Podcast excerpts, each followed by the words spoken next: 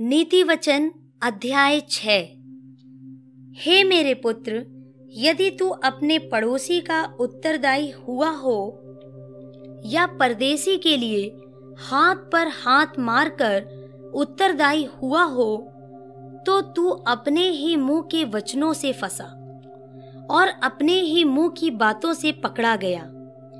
इसलिए हे मेरे पुत्र, एक काम कर, अर्थात तू जो अपने पड़ोसी के हाथ में पड़ चुका है तो जा, उसको साष्टांग प्रणाम करके मना ले। तू ना तो अपनी आँखों में नींद और ना अपनी पलकों में झपकी आने दे और अपने आप को हिरणी के समान शिकारी के हाथ से और चिड़िया के समान चिड़ी मार के हाथ से छुड़ा। हे आलसी, चीड़ियों के पास जा। उनके काम पर ध्यान दे और बुद्धिमान हो। उनके ना तो कोई न्याय होता है, ना प्रधान और ना प्रभुता करने वाला। तो भी वे अपना आहार धूप काल में संचय करती हैं और कटनी के समय अपनी भोजन वस्तुएँ बटोरती हैं। हे आलसी, तू कब तक सोता रहेगा? तेरी नींद कब टूटेगी? कुछ और सो लेना। थोड़ी सी नींद, एक और झपकी, थोड़ा और छाती पर हाथ रखे लेटे रहना, तब तेरा कंगालपन राह के लुटेरे के समान और तेरी घटी हथियार बंद के समान आ पड़ेगी।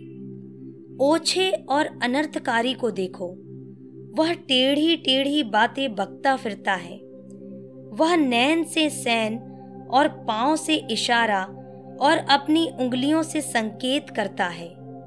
उसके मन में उलट फेर की बातें रहती हैं।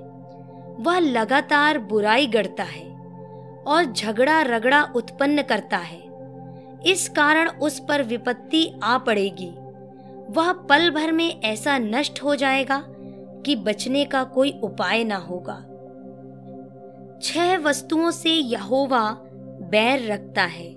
वरन सात हैं जिनसे उसको घृणा है, अर्थात घमंड से चढ़ी हुई आँखें, झूठ बोलने वाली जीव और निर्दोष का लहू बहाने वाले हाथ, अनर्थ कल्पना गढ़ने वाला मन, बुराई करने को वेग से दौड़ने वाले पाँव, झूठ बोलने वाला साक्षी और भाइयों के बीच में झगड़ा उत्पन्न करने वाला मनुष्य। हे मेरे पुत्र मेरी आज्ञा को मान और अपनी माता की शिक्षा को ना तज। इनको अपने हृदय में सदा गांठ बांधे रख और अपने गले का हार बना ले।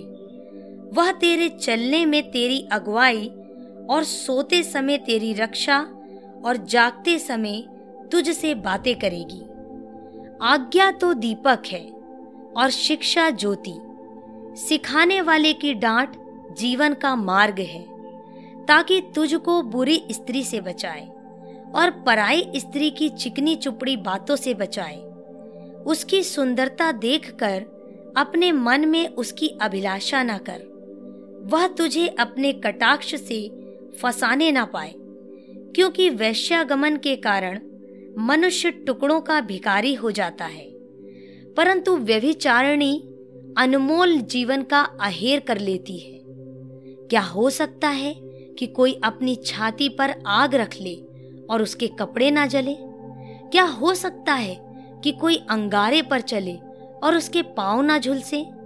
जो पराई स्त्री के पास जाता है, उसकी दशा ऐसी है, वरन जो कोई उसको छुएगा, वह दंड से ना बचेगा। जो चोर भूख के मारे, अपना पेट भरने के लिए चोरी करे, उसको तो लोग तुच्छ नहीं जानते। तो भी यदि वह पकड़ा जाए तो उसको सात गुना भर देना पड़ेगा, वरन अपने घर का सारा धन देना पड़ेगा। परंतु जो पर स्त्री गमन करता है, वह निरा, निर्बुद्धि है। जो अपने प्राणों को नष्ट करना चाहता है, वही ऐसा करता है। उसको घायल और अपमानित होना पड़ेगा, और उसकी नाम धराई कभी न मिटेगी। क्योंकि जलन से पुरुष बहुत ही क्रोधित हो जाता है और पलटा लेने के दिन वह कुछ कोमलता नहीं दिखाता। वह घूस पर दृष्टि ना करेगा और चाहे तू उसको बहुत कुछ दे तो भी वह ना मानेगा।